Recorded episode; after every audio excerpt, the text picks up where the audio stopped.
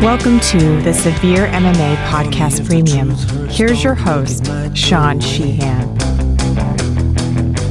It's easy to pretend that life is a rosy bouquet. What is up, everybody? Welcome back to another edition of the Severe M M A Podcast Premium. And today it is our, uh, what is it, third or fourth look at the Cage Warriors Trilogy event with Cage Warriors one twenty, one twenty-one, and one twenty-two coming up this Thursday, Friday, and Saturday. And as always, I have the Cage Warriors play-by-play man, Brad Wharton, with me today to preview all three of those cards. Brad, how are you today?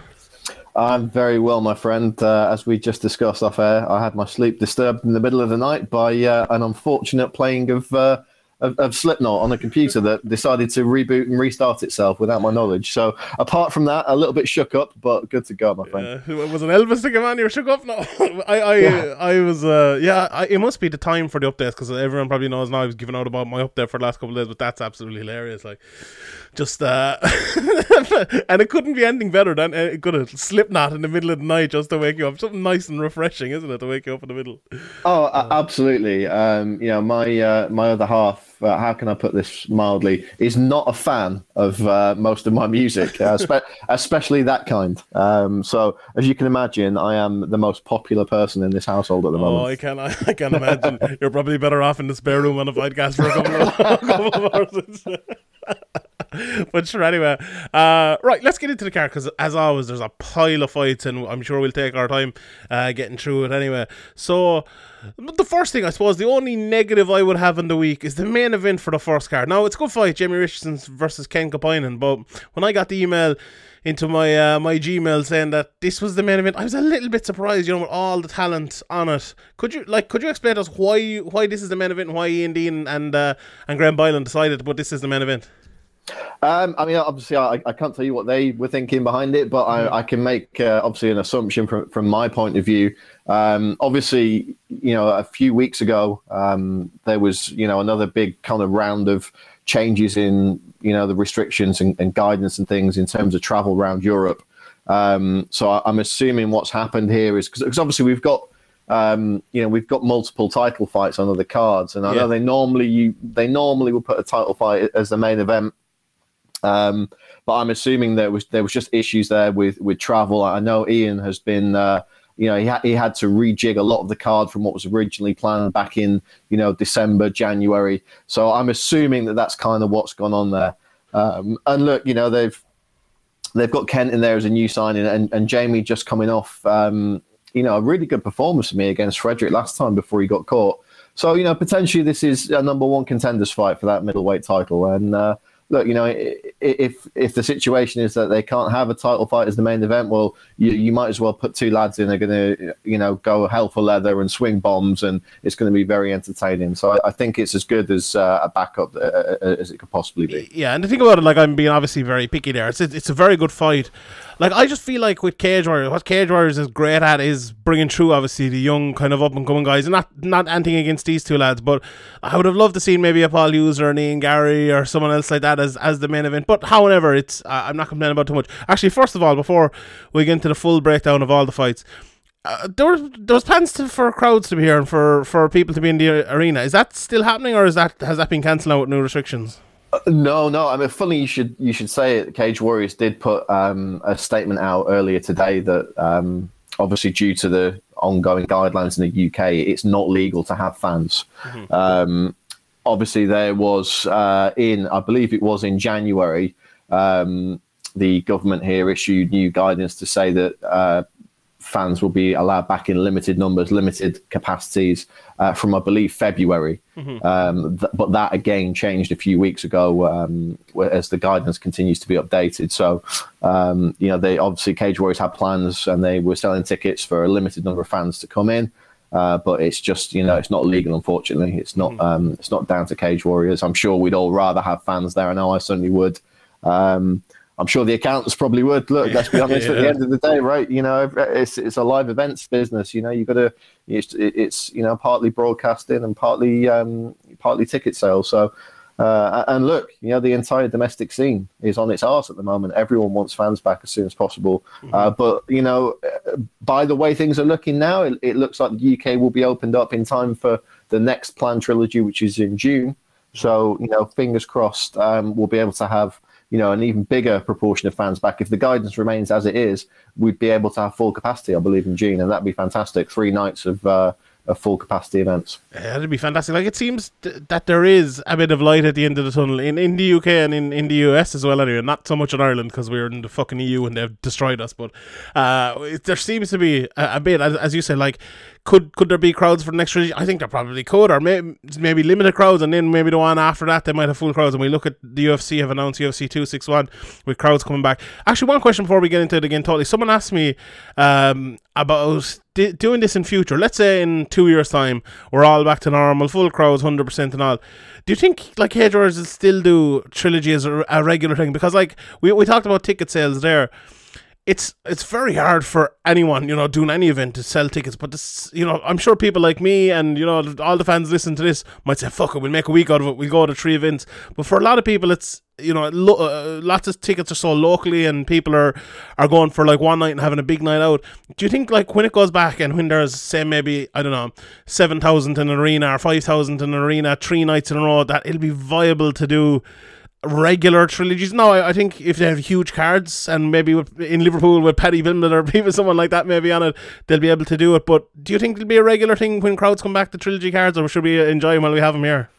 I, I think I think it's probably a case of enjoying while while they're happening. I don't I don't know I don't know what the you know the kind of business plan is with them. But you know, if you listen to some of the interviews that Graham's given, you know he's mm. he's talked about. Look, it's a massive massive expense to put these things on. Yeah, uh, you know, to have this bubble to to house everyone for a week to um you know to fund their you know everyone gets a, a per diem every day to to cover their food and stuff. And you know if you look at it just as an individual payment to one person, it's not that much. But when you've got over one hundred people yeah. for an entire week in a hotel, it adds up. And everyone's transport has to be paid for, everyone's hotel has to be paid for, you've got three fight cards to produce and put on and pay the fighters. Mm-hmm. uh, it's it's a huge undertaking to get these guys out. And you know I'll, I'll always be so thankful for Um, for Graham and Ian and the team, uh, Harry and everyone else, for putting the work in it and getting this done. But I think, you know, it's been done out of necessity. Um, you know, can you imagine the risk of having to test? If Cage Warriors did one event per month, can you imagine the risk of having to test all the staff and all mm-hmm. the crew? You know, if, be impossible, sure. If me and Dan Strauss fail our test, who's going to commentate, right? Yeah. If Graham Boylan fails his test and he's not allowed in the hotel, who's going to run the event?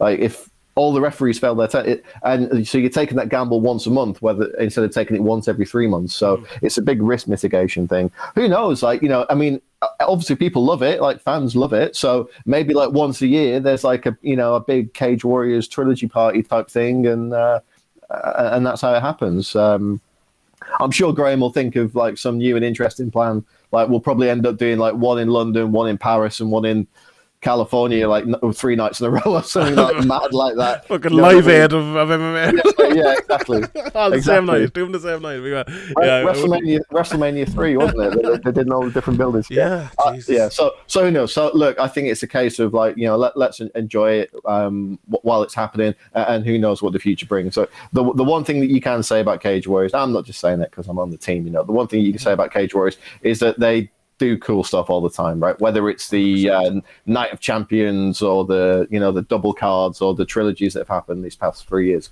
uh, it's there's never a dull moment, right?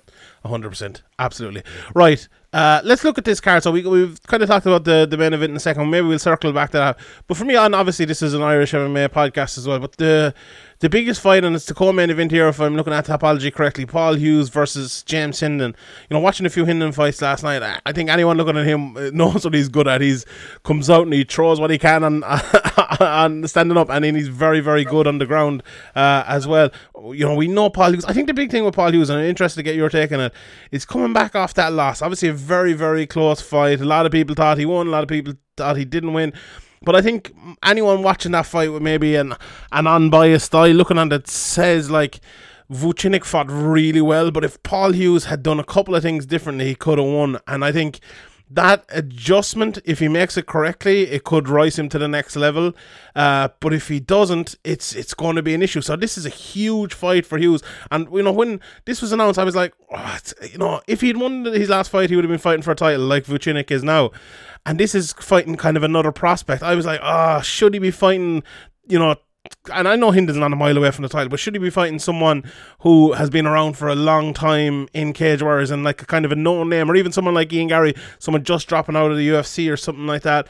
So it this is a kind of a step back to the the prospects rather than the step forward to the, the title. But obviously when you lose, you're going to get that. But if he if it's viewed as that, or if it's, uh, you know, you're brought back to that level, and not saying Hinden is that level, but you know what I mean, the, the prospect kind of level, It it it'll be another, you know, kind of setback to Paul Hughes when he was talking about going to the U F C. This is a huge fight for Hughes, isn't it? And Hinden is no easy matchup in in this uh, in this one, is he? I mean, look, Paul Hughes has got a set on him, right? This is this is a, a roll of the dice here. You know, James Hinden is, is no mug. He's uh, obviously doesn't have the same profile uh, as Paul Hughes, um, but he's clearly an up and coming guy on on a. Very, uh, very sharp trajectory. You know, that Paul Hughes-Vucinic fight was on a knife edge. And, you know, to be completely honest, um, and I know you love a, a good judging debate as much as the next man, I don't think anyone could have been massively upset if that result had gone the other way, right? If one judge had called it Absolutely, um, yeah. f- for uh, for Vucinic and two had called it for Hughes. Mm-hmm. Um, you know, three very competent judges, uh, you know, including Mark Goddard on, on, that, on that fight, and it split them. Um, so that that's a close fight. And I think, you know, obviously uh, not not wishing any bad luck to anyone, but if um, if Jordan Vucinic, uh, you know, trips and falls in the hotel this week, you wouldn't be upset at all to see Paul Hughes put in in place of him, right? It, Absolutely. You know, yeah. I, I think he'd definitely be worthy of it. Um, look, you know, the cynic in me says, if I'm Paul Hughes' coach or manager or whatever, I ask for a, a fight with, you know, maybe a veteran guy or or a guy who's maybe a rung or two down to, to, to get myself back on track and get myself, uh, you know, back on the right path. And I think it speaks volumes for Paul that he's uh, he's agreed to this James Hinden fight because, you know, there's um, you could say it's it's almost it's not a lose lose proposition because Hendon's obviously on the way up, but. Mm-hmm. You, you know, like you say, if, if Paul Hughes loses here, all of a sudden that U F C trajectory seems quite far away from him. But look at it from Hendon's point of view as well. Like, you know, this is this is going to be the hardest fight he's ever had by an absolute country mile. But if he can beat Paul Hughes, and if he can do it more um, more convincingly than Jordan Vucinic did, that skyrockets him towards that title shot. Yeah, it's a thoroughly interesting fight. Like, as as you say, it's a lose lose for Paul Hughes. It's it's it is because it's because it's a tougher fight than maybe, you know, it's one of the ones I was suggesting earlier on, and a kind of maybe a lower profile guy. Even though Hinden has had some good wins in in the last while, but you know, if it was someone said, I don't know, I I, I don't know, no name comes to mind, but so if someone was dropping out of the U F C from the lightweight division and Paul Hughes got a win over someone who used to fight in the U F C, it'd be big. Whereas Hinden is like, oh, he's, you know, just beaten another prospect, he's taken another step. So it's it's a to me, as, and as you said for Hinden, it's absolutely huge. He beats Paul Hughes, he beats the guy who, you know, the guy who just fought for the title, or maybe the new champion just beat, uh, depending on what happens on on uh, Friday and Saturday here. So this is an absolutely huge fight with a with a lot of meaning, and you know, I would I would personally have liked this to be the main event, but I'm I'm uh, I'm maybe a little bit biased towards the, the Irish guys there. Um, I, I, I think you yeah. could have put this as the main event. I don't think there would have been uh, any complaints at all. Look, you know, it it speaks volumes about Paul Hughes' character.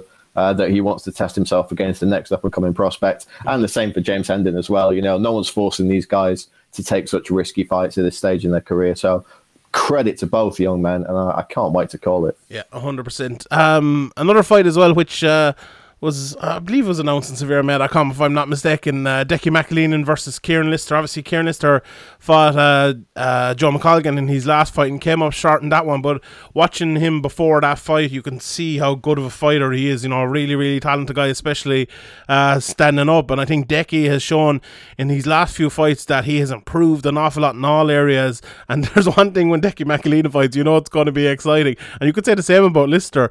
You know, two guys, Decky has ten fights, Lister has nine fights, are very evenly matched as well, both with seven wins.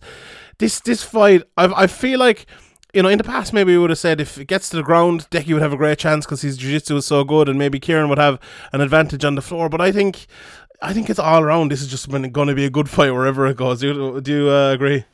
Yeah, absolutely. You know, but both these guys are, you know, they're still at that stage of their careers where they, they're relatively young men. They're improving all the time, and we've seen those improvements every time out.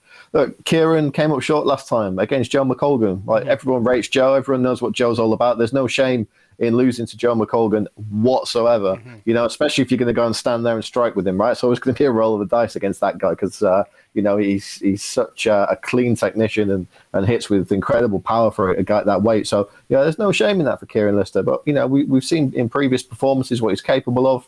And, you know, it's going to be another uh, another tough test for Decky. And, you know, if he can come through it as well as he did his last fight, then, you know, all of a sudden, you know, he's perhaps putting himself uh, in that conversation for the, the one fifty-five pound title. Yeah, absolutely. And, and the rest of this card in, it's just ram-packed with, with prospects coming through. Ben Ellis at three and two against Manny Akpan, at, at, or sorry, at three and oh, sorry, against Manny Akpan at two and oh. Both the Figlak brothers as well are on this card. Who would you pick out, or who, who could you tell us? Uh, what could you tell us about some of those prospects coming through to get us excited for this one? Because there's a lot of good lads on this card, isn't there? Oh man, yeah. I mean, look, you know, the Figlak brothers are on a, a bit of a tear at the moment. Obviously, both coming off big wins at the last trilogy, and they're both going to be looking for uh, big wins here. You know, there was a, a shout that maybe uh, Matt Figlak should have been in the welterweight tournament, right? Because he's yeah. oh, he's obviously got got a win.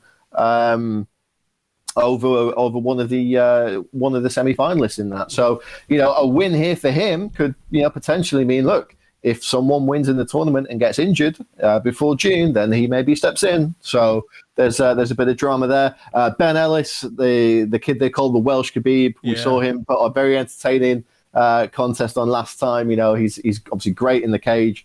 Uh, he's got a lot of personality with it. Manny Akpan, uh, an absolute joy to watch. I've been calling his fights on the regional scene for years, uh, fighting out of S P G Manchester. Uh, he's had two very tough pro- fights yeah. since turning professional against two quality opponents, and he's come through both of them with flying colours. So, uh, yeah, very much looking forward to, to everything. And, of course, the main card as well, Christian Leroy Duncan, mm-hmm. undefeated uh, against Will Curry, also undefeated. Uh, Curry's five and oh, and I believe four and oh as an amateur. Christian, not as experienced as a professional, but he's got about fifteen thousand amateur fights.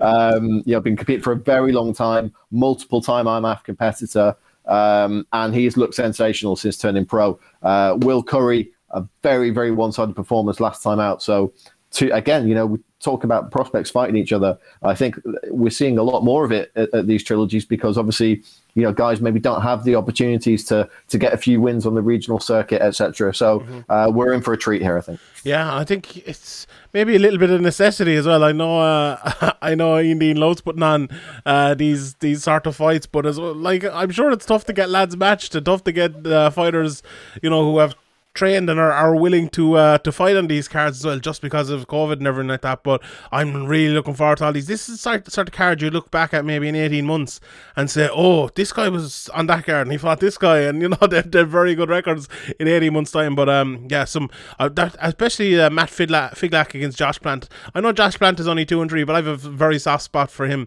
He's uh, I think he's a really good fighter, and uh, always always brings fun. So looking forward uh, to the first Cage Warriors card. Right, let's uh, let's move on to the Friday night uh, Cage Warriors one two one card. And this to me is uh, an absolute banger of a card. Um, in the main event, uh, Aggie Sagdari is back to fight Donovan Desmae. Jack Cartwright is fighting Sylvester Miller. Ex-Cage Warriors middleweight champion James Webb is fighting Matthew Bonner. Uh, Ireland's biggest prospect, uh, you could argue, Ian Garry, is fighting Rostam Akhmadov, coming off of a couple of fights in the U F C.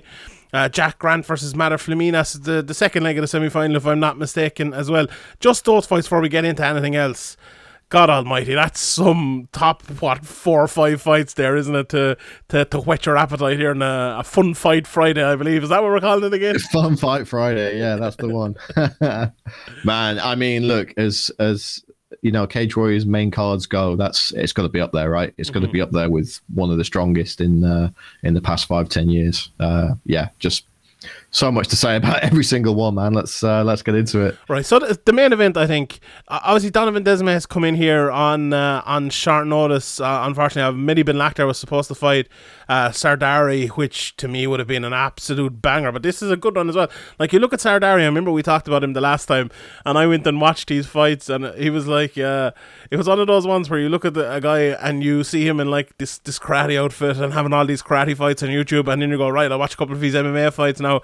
And he goes out and takes a guy down and destroys him on the ground. I'm like, oh God, oh, where do you beat this guy? He's just unbelievable. But Desmae, if he can keep that standing, I think, and, and you know, he can throw hands, he can he can beat anyone. But I I, I think Sagdari is one of these lads who, he I feel like you won't be calling these fights for too long. I feel like he's going to beat lots of guys and, and get to the U F C and do damage there, because he's such a talented guy. But this one, this could be really fun, couldn't it?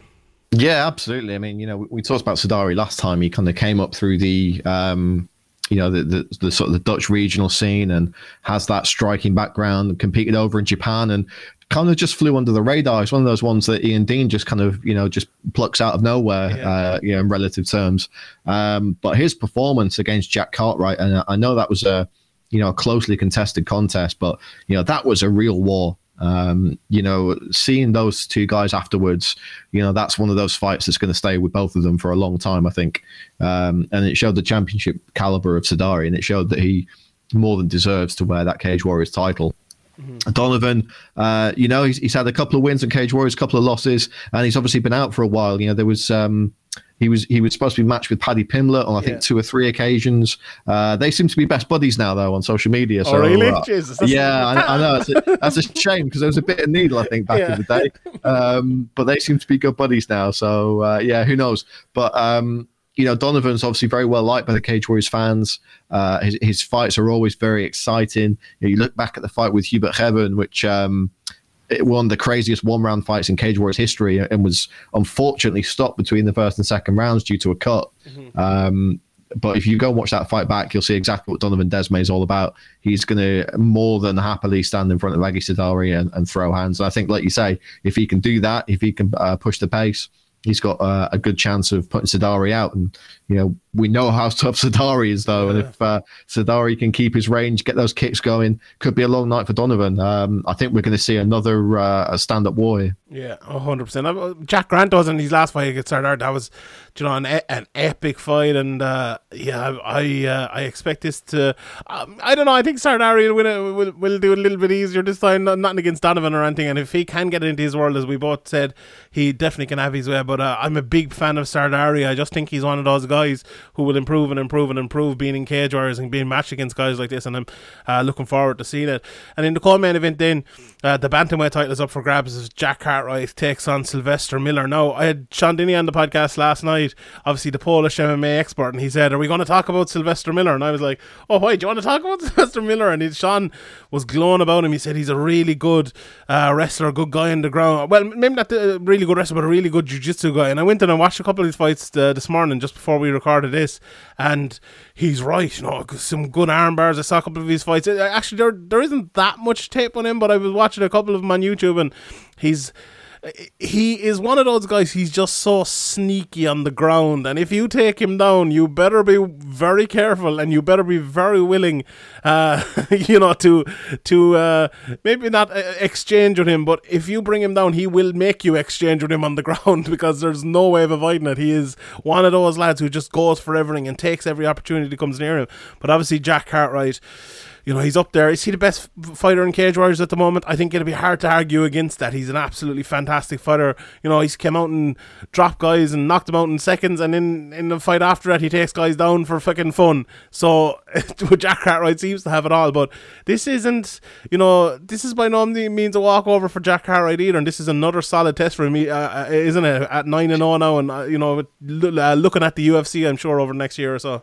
Yeah, absolutely. You know, I mean, who, who's to say if situation wasn't a bit more normal on the M M A scene, Jack Cartwright may not even still be with Cage Warriors now. Yeah. You know, he may have been snapped up by the U F C already. Um, yeah, it's, it's a very interesting uh, matchup here. You know, you look back at the Manuel Bilic uh, fight, and, you know, he was too looking for submissions off his back, you know, sneaky arm bars, sneaky triangles being thrown up. So Cartwright's kind of got experience against this kind of guy.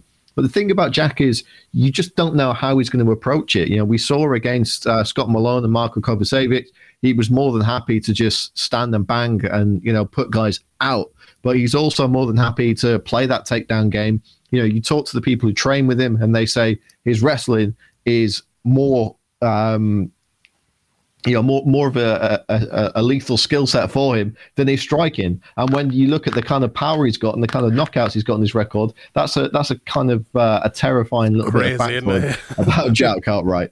Uh, but look, Miller is not here to make up the numbers. And, you know, more often than, uh, I don't say more often than not, but very often we, we see situations like this where, you know, I think the bookmakers are going to be pretty confident in Jack Cartwright being the favourite here, and probably a lot of the Cage Warriors fans are going to be pretty confident Jack Cartwright being the, the favourite here. That's a lot of pressure for a young man. I don't think Jack Cartwright's necessarily, uh, you know, has human emotions or feels pressure or things like that. But by, by the same note, the weight of expectation is on him.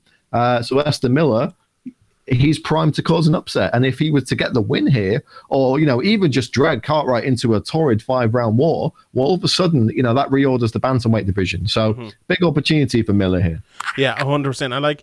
I remember talking to you about uh, about the last trilogy and uh, the Gerardo Fanni fight, obviously, against Jack Cartwright. And he's another guy that Ian Dean kind of plucked from, like, you know, ob- not obscurity is the wrong word, but you know, everyone probably knows what I mean. Um, and... Jack Cartwright made easy work of him when I don't think anyone who went back and watched uh, Fanny and it's still weird saying it, uh, no, thought he was uh, thought he was going to be easy work, a really good fighter. And I think the same with Miller. And if Jack Cartwright makes easy work of this again, oh, there's there's no stopping him. He's just uh, a really really top fighter, isn't he? Yeah, you know, if if Cartwright goes and does the business here, um, you know, what, what more can you say about him? I, I think at that stage you're saying, well, look, does he move up to one forty-five pounds now? And, you know, if if he does end up staying with Cage Warriors for a while, you know, that might be the thing that has to happen, um, you know, to, to get this guy, uh, you know, a good challenge. I'd like, um, I'd like you know, to see him fight uh, Jake, Jake Hadley. Hadley. Yeah, that's that, that as well, you know.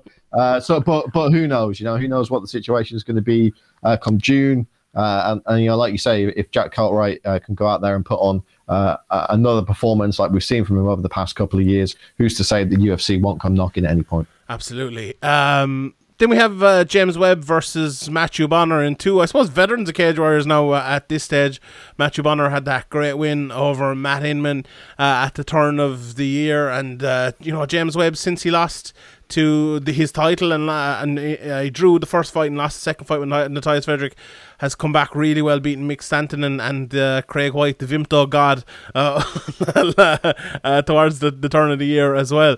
Uh, so that's a, a really good fight. And then um, the the welterweight tournament. This welterweight, tor- like I, I feel like sometimes, and some promotions overdo the tournaments and there's too much of it, and some torna- some places underdo it. I feel like not not to fucking... bow to you now here that, that you're here in front of me, but Cage Warriors, I feel like they do it right. When there is tournaments, they like I'm always looking at divisions in the U F C and saying, like, there's four obvious guys there, there's eight obvious guys there, whatever. Put them in a tournament, let's see who's the best. Now, maybe not obvious in Cage Warriors because a lot of people going in and out of Cage Warriors, and it's very tough for someone like uh, Ian Dean to matchmake all of these guys when it's moving so long. But when you have a belt uh, up for grabs, you have someone like Ian Garry, you have, you know, someone like Flaminas, you have someone like Grant, who just after signing uh, Akhman, you have four guys there, put them all together and let's see who's the best out of them. I'm really looking forward to this, and I like the fact that, you know, when, what were you saying, was it June they're planning on having this over, so we have it all said and done in, what, three or four months. This is exciting, and I'm I'm really looking forward to these uh, these two, and then the third fight as well, after it happening uh, in the summer. It's going to be fun, isn't it? Yeah, absolutely. I mean, I, you know, when I started watching M M A, it was it was pretty much all tournament. So that's mm. the kind of M M A that, uh, you know, got me into the sport, and that's the kind of M M A I love. Um, and look, you know, it makes my job a lot easier because, you know, the more narrative, the more storylines that develop, you know, the more I've got to talk about. And, you know, that's what people like, right? They like getting behind the fighter and following the journey. So, you know, I'm sure Rostam Akhmadov has got fans who are going to be following him, you know, they and they want to see this guy get back on the onto winning ways and then win the Cage Warriors tournament and then get back to the U F C. And, you know, Ian Garry's fans want to see him remain undefeated and, you know, get the Cage Warriors welterweight belt and then move up and fight for the middleweight belt. And, you know, it's these kind of stories that make it great. You know, how good would it be for uh, for Jack Grant to get his redemption? You know, he came up short uh, on a couple of opportunities at lightweight. Uh, I mean, God knows what Jack Grant's going to look like at welterweight. Absolutely terrifying, right? Mm. Um, for him to come back and and then capture the gold at welterweight, it's great. And I think, you know, the, the division's in a situation where obviously Mason Jones moved up, won the belt, went straight to the U F C. Um, and, I, and I think with Adam Proctor, um, you know, I, I think he's taken a bit of time away from the sport at the moment to see what he wants to do. Uh, the division kind of needs reordering, and, and what better way to do it than get four Uh, four solid guys, put them in the tournament, and see who the last man standing is. Yeah, absolutely. And I suppose we have to, we have to, uh, well, I don't know what the word is, concentrate, I suppose, a second on Ian Garry versus, versus uh, Rostam Akhmadov. Obviously, with being an Irish M M A podcast, as, as I mentioned, and all, w- watching some of Rostam Akhmadov's fights back again last night, you know, I suppose, I don't like to say it, but people remember him as the big hairy lad from the U F C who fought Jake Matthews and stuff. And that, that's the second I saw him, I'm like, ah, oh, yes, that's who he is. Uh, but he, to me, do you know what he is? I, I was I looked up his name on Fight Pass, and I saw the, the two U F C fights, but then I saw a pile of I M A F fights. And do you know what he does? He reminds me of a little bit of a kind of an amateur boxer. Very smart, pixie shots very well, very accurate. Now, in M M A and in professional M M A, that sometimes can play against you. But if you're smart enough, and if you're someone like, if you're fighting against someone like Ian Garry, you're probably better off being smart and better off being a little bit defensive. So this is a tricky test, and I think without a shadow of a doubt, the toughest test of, of Ian Garry's uh, career. This is a great move by Cage Warriors, I think, and it's it's a good test for Garry, isn't it? Yeah, absolutely. I think, you know, if, if Ian Garry's recent performances have taught us anything, it's that if you are not careful against him, if you yeah. uh, make the mistake or if you take the risk, you are going to be punished for it. And, you know, it doesn't end well uh, for guys. You know, we've we've seen that in his last couple of fights, um, you, you know, last time out, uh, and particularly for me against George Smith, who I, who I you know, rate a lot uh, as a young fighter. Um, for Ian to stop him the way that he did just speaks volumes about the potential that Ian Garry's got.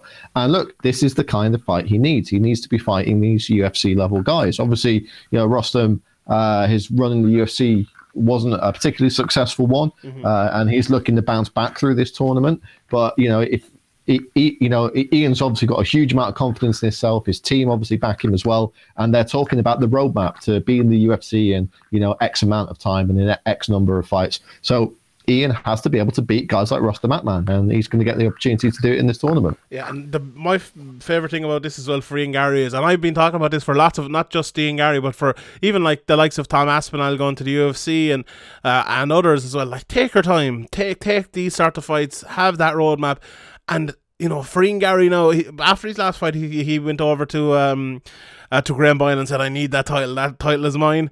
And I was like, "Well, well, that was me. That was, was me. It, oh, was it you? Was it? Yeah, okay, yeah." So um, he he he told me during the week that uh, he wanted to jump over the cage and uh, and sit down next to me and uh, have a little chat on the mics. But I uh, I obviously You'd uh, never get him off. I had a little chat with him about, you know, social distancing yeah. and, and this, that, and the other. Don't be that guy. So he said he said right, and you know this this is like the terrifying thing about Ian Garry, right? He's mm. he said right. This is how I'm going to win the fight. This is when I'm going to win it, and this he, is how I'm going to win it. He always does that to me. And like. He actually did it. He yeah. did exactly what he said he was going to do. Mm-hmm. And then he said, "When I've done that, I'm going to come over and I'm going to uh, talk to you about um, me getting my hands on this belt." And he did it. Do you know what I mean? Like yeah. he he says it, he backs it up. Um, obviously, you know, I, I'm going to call every fight that I ever call completely impartially, and I. I, I'm, I'm happy for anyone to, to, you know, go through my back catalogue and point out a time where I've been biased towards someone. I just don't do it. But ahead, I like Ian Garry, man. I'm a big fan. I'm a big fan of Ian Garry, the person. Mm-hmm. I'm a big fan of Ian Garry, the fighter.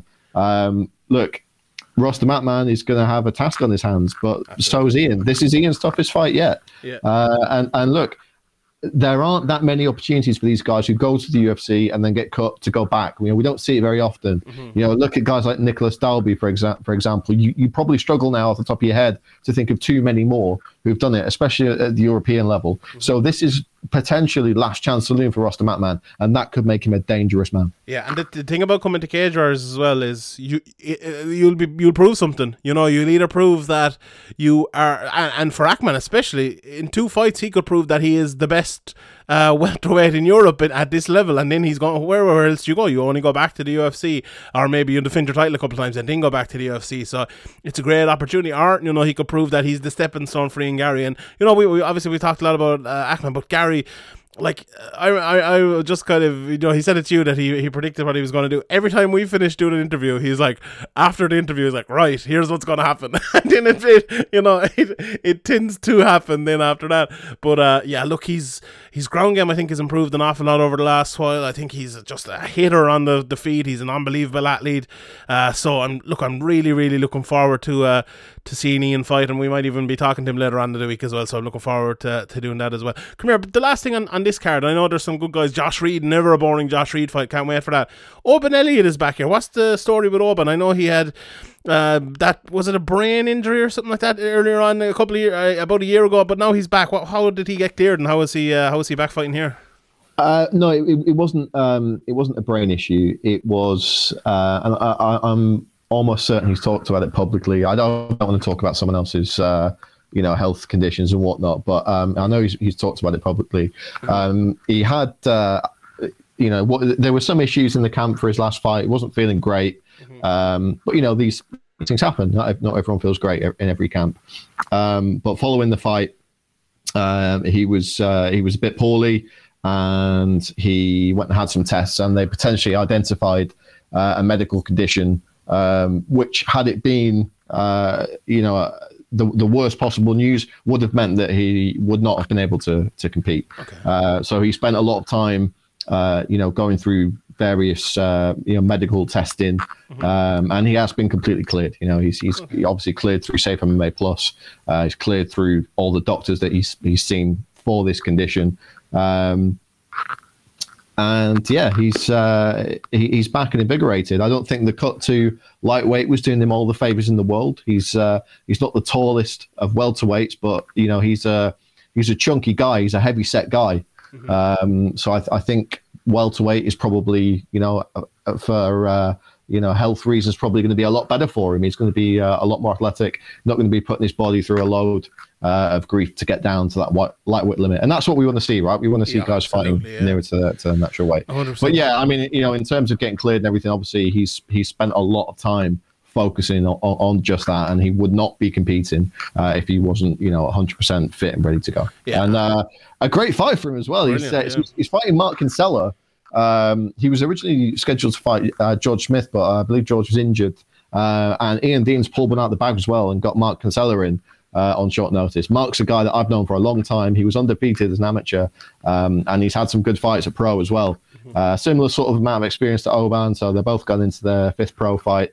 Um, and yeah, Mark uh, is very, very strong Uh, in areas that Oban's not strong in, and vice versa. So it should be uh, an interesting one. Yeah, big fan of Oban. I think he was he's a really good fighter. I'm looking forward to uh, to seeing him back again. I'm glad that uh, he was able to get healthy as well, because I was worrying at that time when he kind of announced uh, the retirement, but it's great that he's able to get back and able to get cleared and everything like that. So it really is the, the last mm-hmm. thing you want to see, especially when the kid's got so much potential and, and he's yeah. such a nice kid. The last thing you want to see is um, it being taken out of their hands. Mm-hmm. And you know, it's uh, it's scary times. I've, um, you know, I, I had a, a heart attack a few years ago myself, and you know, it, it, it can really mess your head up. So I think it speaks to, uh, you know, the fortitude of Oban that you know he's, he's potentially uncovered a heart condition there, and you know, he's had the mental strength, the mental fortitude to fight through it, uh, to get cleared, get fit, and I think we're going to see the best Oban Elliott Uh, thus far when uh, when he fights this weekend. Very good. Can't can't wait for that.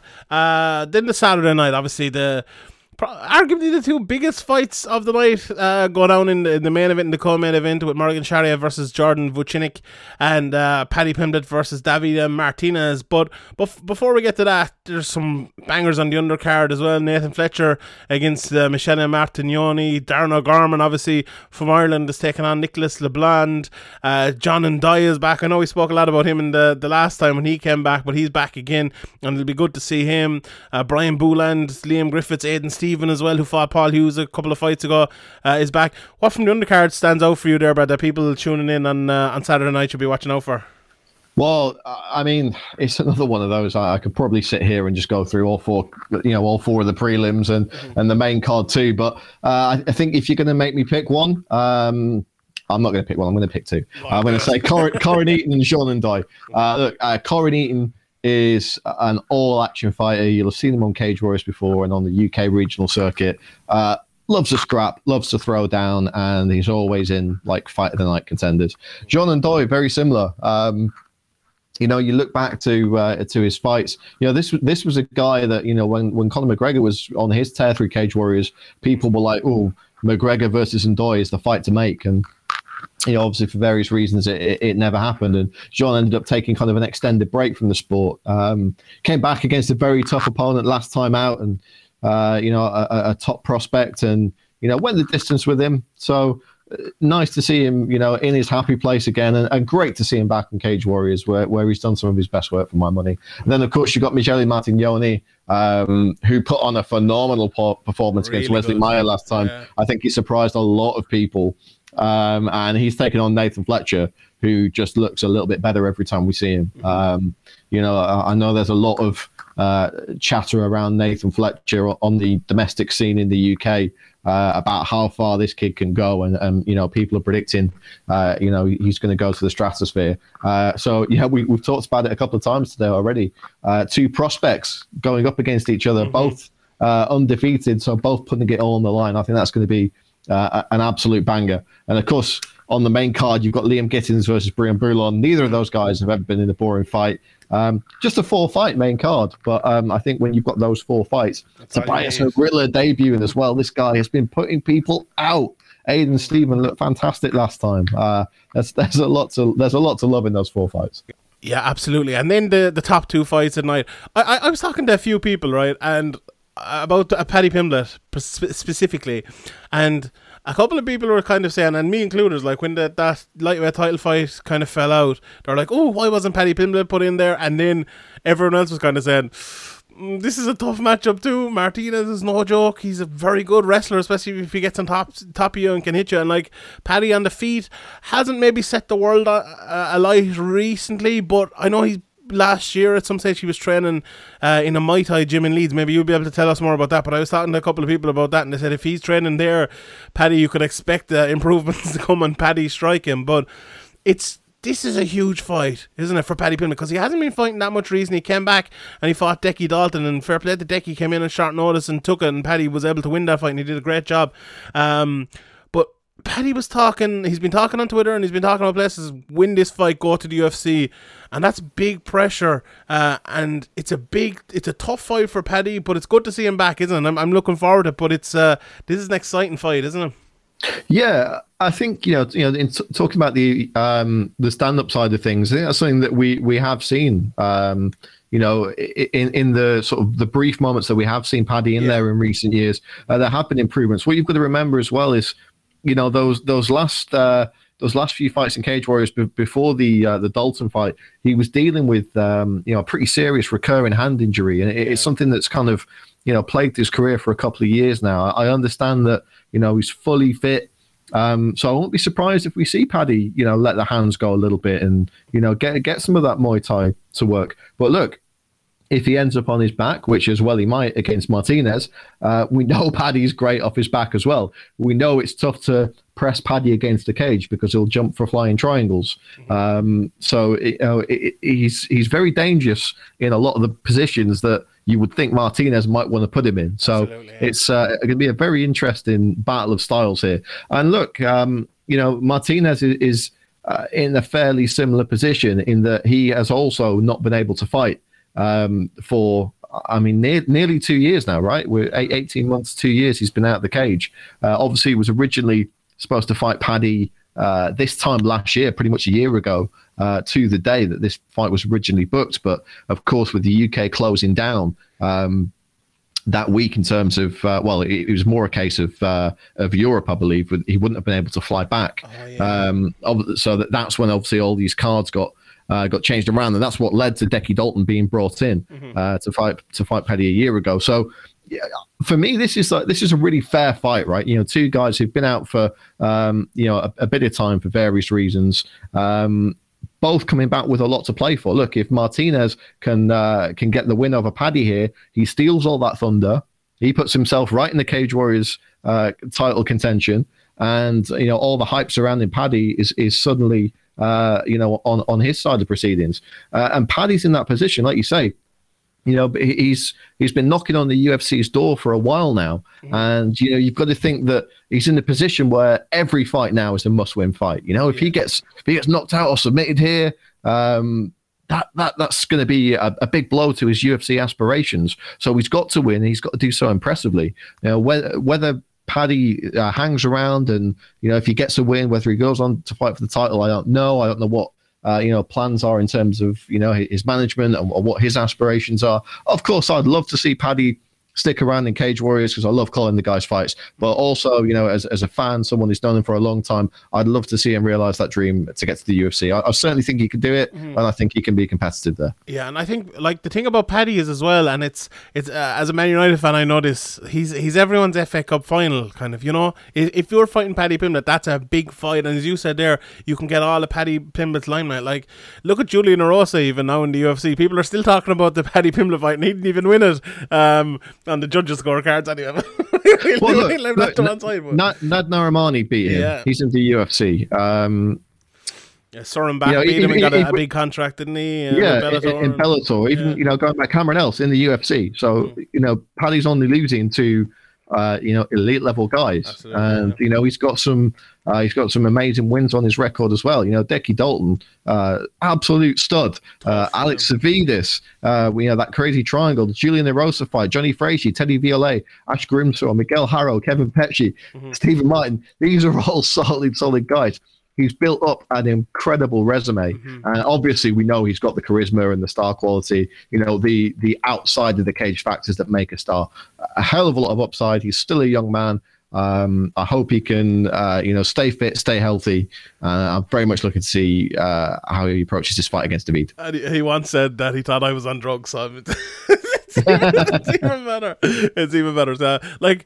Uh, M M A is better with Paddy Pimblett in it. You know, he's one of those guys that it's a okay. There's always a bit of drama and stuff, but it's always a bit of crack too, and it's always fun. And even the walkout and stuff as well. I remember I was I was sitting down uh, the other day, and Patrick drove in his car, and he had a song on. I was like, "What's that song?" He's like, "Oh, that's Paddy Pimblett's walkout." I was like, "Yeah, did you know?" So that, he's he's he's it's not just in the cage with Paddy as you mentioned; it's outside of the cage, and I'm really looking forward to to seeing him coming back this week. But the, the main event then of of the main uh, the main card of the weekend: Morgan Sharia versus Jordan Vucinic. Oh, this is uh, this is a banger of a fight. Like for Sharia, I remember watching him uh, maybe three or four fights ago, and obviously he had all this hype because of the whole French YouTube thing and all. And I'm like, right, he's a good fighter, but I'm not sure he deserves all the hype kind of he's getting.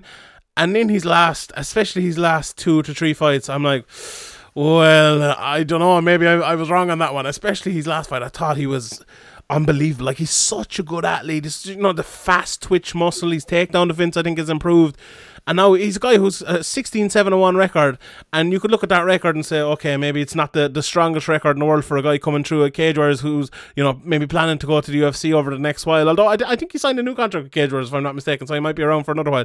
Yeah, that's but, right but um he has improved. He's one of those guys like that. I, I maybe maybe it's because of the money. Maybe it's because of, you know, um, that uh, was he on some sort of show where he, he was training and stuff. Maybe it's because of that he's improved. And maybe it's because he's been able to afford to pay a nutritionist and get a new whatever way it is. But he is a guy who, to me, uh, before we get to Vucinic, he's he is a better fighter now than he has been in the, in the last couple of years, isn't he? Yeah, absolutely. Um, you know, he seems to be improving in leaps and bounds. And look, Morgan's one of those guys who uh, suffered like a lot of French guys suffered in that yeah. uh, there's no home shows for these guys. They mm. basically had to go wherever and fight whoever. And that means that, you know, they didn't get brought along in their careers as as prospects in other part of the world do. They didn't get the tune-up fights. They didn't get the gradual leaps in competition. They had to go and take the fights that were offered to them. Um, so you've got a lot of French guys. If you look at the uh, the guys on the French scene of, of the past ten years, you, know, you see loads of guys who are actually really good fighters, but their record's like eleven and nine, mm-hmm. just because those nine guys that they fought were all really, really good.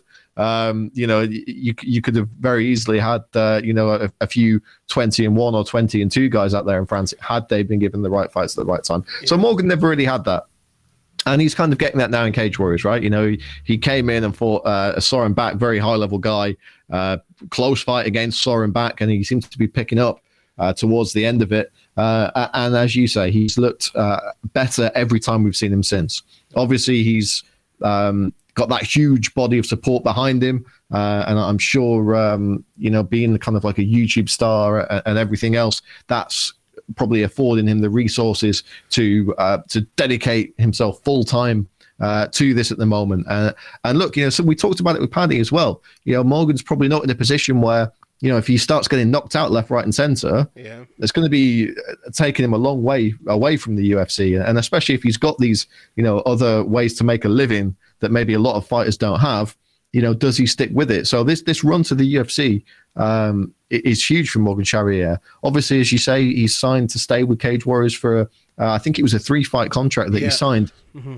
Um, you know, he he wants that Paris fight, right? You know, he he wants to be the main event of the first Cage Warriors show uh, in Paris, and how huge would that be? You know, you talk about the star-making moments like, um, you know, like McGregor at the Helix, uh, and you talk about Paddy at the um, uh, the Echo Arena in Liverpool. Well, you know, Morgan Charrière headlining a Cage Warriors show in Paris. You know, whether that's as the defending champion or mm. you know, if if uh, if he doesn't get past Jordan Vucinic Uh, this weekend, it, it might be a case of they do the rematch in France. Yeah. Uh, that's going to be a huge moment for Cage Warriors, for Morgan Charrière, for French M M A. I'm sure Graham Boylan would like it as well, because I, I'd say he'd sell a lot of tickets over there. We've seen what YouTube oh, stars have boy, been doing. Yeah. God bless. So, uh, yeah, but we can't count out Vucinic, because, look, I think a lot of people counted him out against Paul Hughes, and look what happened there. You know, he won that fight fair and square. Um, and uh, I think he took a leap up gone into that fight because of maybe the opponent. You know, some people do that. They rise to the occasion, and that causes them to rise their, you know, their training, their their ability when you're this young in your career. He was only, what, seven fights going into that fight, eight fights going into this one. This is going to make him rise again. And, like, I think, like... If, if you're looking at him right now where they are, I think Charrière has maybe had those early fights where, you know, he's struggling, he's made improvements, and now he's, like, getting towards what his prime would be. Not saying, you know, he's he mightn't have another five years at his prime or whatever else it might be, and get, you know, the few more fights in the in Cage Wars, and then get to the U F C, and then, you know, have an, uh, another end of his career after that or whatever. But to me, like, Vucinic looks like he is he's still on the rise, but that rise kind of is coming quicker than maybe um, maybe it looked like before his last fight. And if he can yeah. do that again, this like. I think he showed in that fight that he can fight someone who's really athletic in Paul Hughes. You say what you want about Paul Hughes, but he's really athletic, hits hard, and is really fast as well, like Charrière. So it's a good preparation fight, I think, for Charrière, and he can deal with that. He's very, very accurate, I think. He's good all around, good wrestling, good against the cage as well. And he can maybe not, not get drawn into Charrière's game, where Charrière is able to kind of kick him in the body and is, is able to stop him kind of circling out. If he can get out, if he can circle the right way and keep out from Charrière and pick him off a little bit, I think he's a good chance. So I'm picking Charrière to win the fight, but this this is by no means an easy fight for Morgan Charrière, is it? No, you know, look, we we talked about it with a couple of the guys earlier on about the, the tra- trajectory. Yeah. If I uh, get my teeth in properly, the trajectory of uh, Jordan Vucinic. Good job I don't talk for a living, isn't it? Um, I'm not, I'm not that fucking pain. um, you know, that that rise for some guys is. Um, you know, a little bit steeper than those. And I think that's exactly what we've seen, as you say, with Jordan. You know, he just, he rises to the occasion, and he, he looks better the better the opponent he's a, he's across from. And, um, you know, Morgan Charrière is st- certainly no step back from Paul Hughes. You know, this is this is probably Jordan's toughest test to date. Mm-hmm. Um, You know, Jordan's probably one of these guys who's maybe benefited from the the current situation. You know, mm. if you look at, uh, you know, some of the opponents that Cage Warriors had lined up for Morgan Sharron that fell through, he, he, he was getting very experienced opponents in uh, from outside Max the Korga, organization. Like yeah, that. exactly. Um, so, you know, in, in normal times, Jordan might have had to, you know, have that record at eight, nine, ten and oh before he was getting this opportunity. Mm. But what, what an opportunity for him. And, you know, we talked about Uh, the popularity of Morgan and the huge fan base and the whole YouTube thing and the fact that he's a big star and he wants that Cage Warriors fight in Paris. It's a lot of pressure. Mm-hmm. It's a, a huge weight of expectation. Jordan Vucinic has been keeping himself to himself. He's you know, done a few interviews here and there, but he's not the guy who's got the one hundred thousand Instagram followers, mm. uh, you know, all messaging him every day, you know, putting that pressure on him. I'm not saying that Morgan can't handle that pressure. I'm sure he can, but you know, there's something to be said. You know, you look at you look at Rocky Four as as a good example. Yeah. You've got Ivan Drago training in the spotlights, and all the press and the media are all around him, and then Rocky's on his own, running mm. up the mountains, carrying logs. Right? There's something yeah. to be said for it. Um, look, we know that both kids can fight, so it might come down to you know the mental aspect of, yeah. of it. You know, who who wants it more? Who's least distracted? Yeah, Jordan said something really funny to me at, at the last trilogy. Um, yeah, we we were talking about the fact that because Paul Hughes, you know, much yeah. much bigger profile going to that fight, mm-hmm. and uh, he said, "Look, I'm from a town called Corby. You, if you're from Corby, you're either good at one of two things: running away or fighting. And I don't own a pair of running shoes. And that's like, I like it. exactly right. That's that's this kid down to a T. Mm-hmm. Um, I, I think Jordan Vucinic is very well aware of the opportunity that's in front of him." And I think he would love nothing more to uh, to turn the division upside down and uh, and take the title from Morgan Charrier. Yeah, he's uh, a bit of a ro- was it Roddy Roddy Roddy Piper said that? I, I mean, oh yeah, yeah. What is it? I'm either fighting or chewing gum, and I'm all out of gum. That's the one, yeah. But yeah, it's uh, speaking of someone rowdy as well. It's not easy being a rock star, you know. We we saw what uh.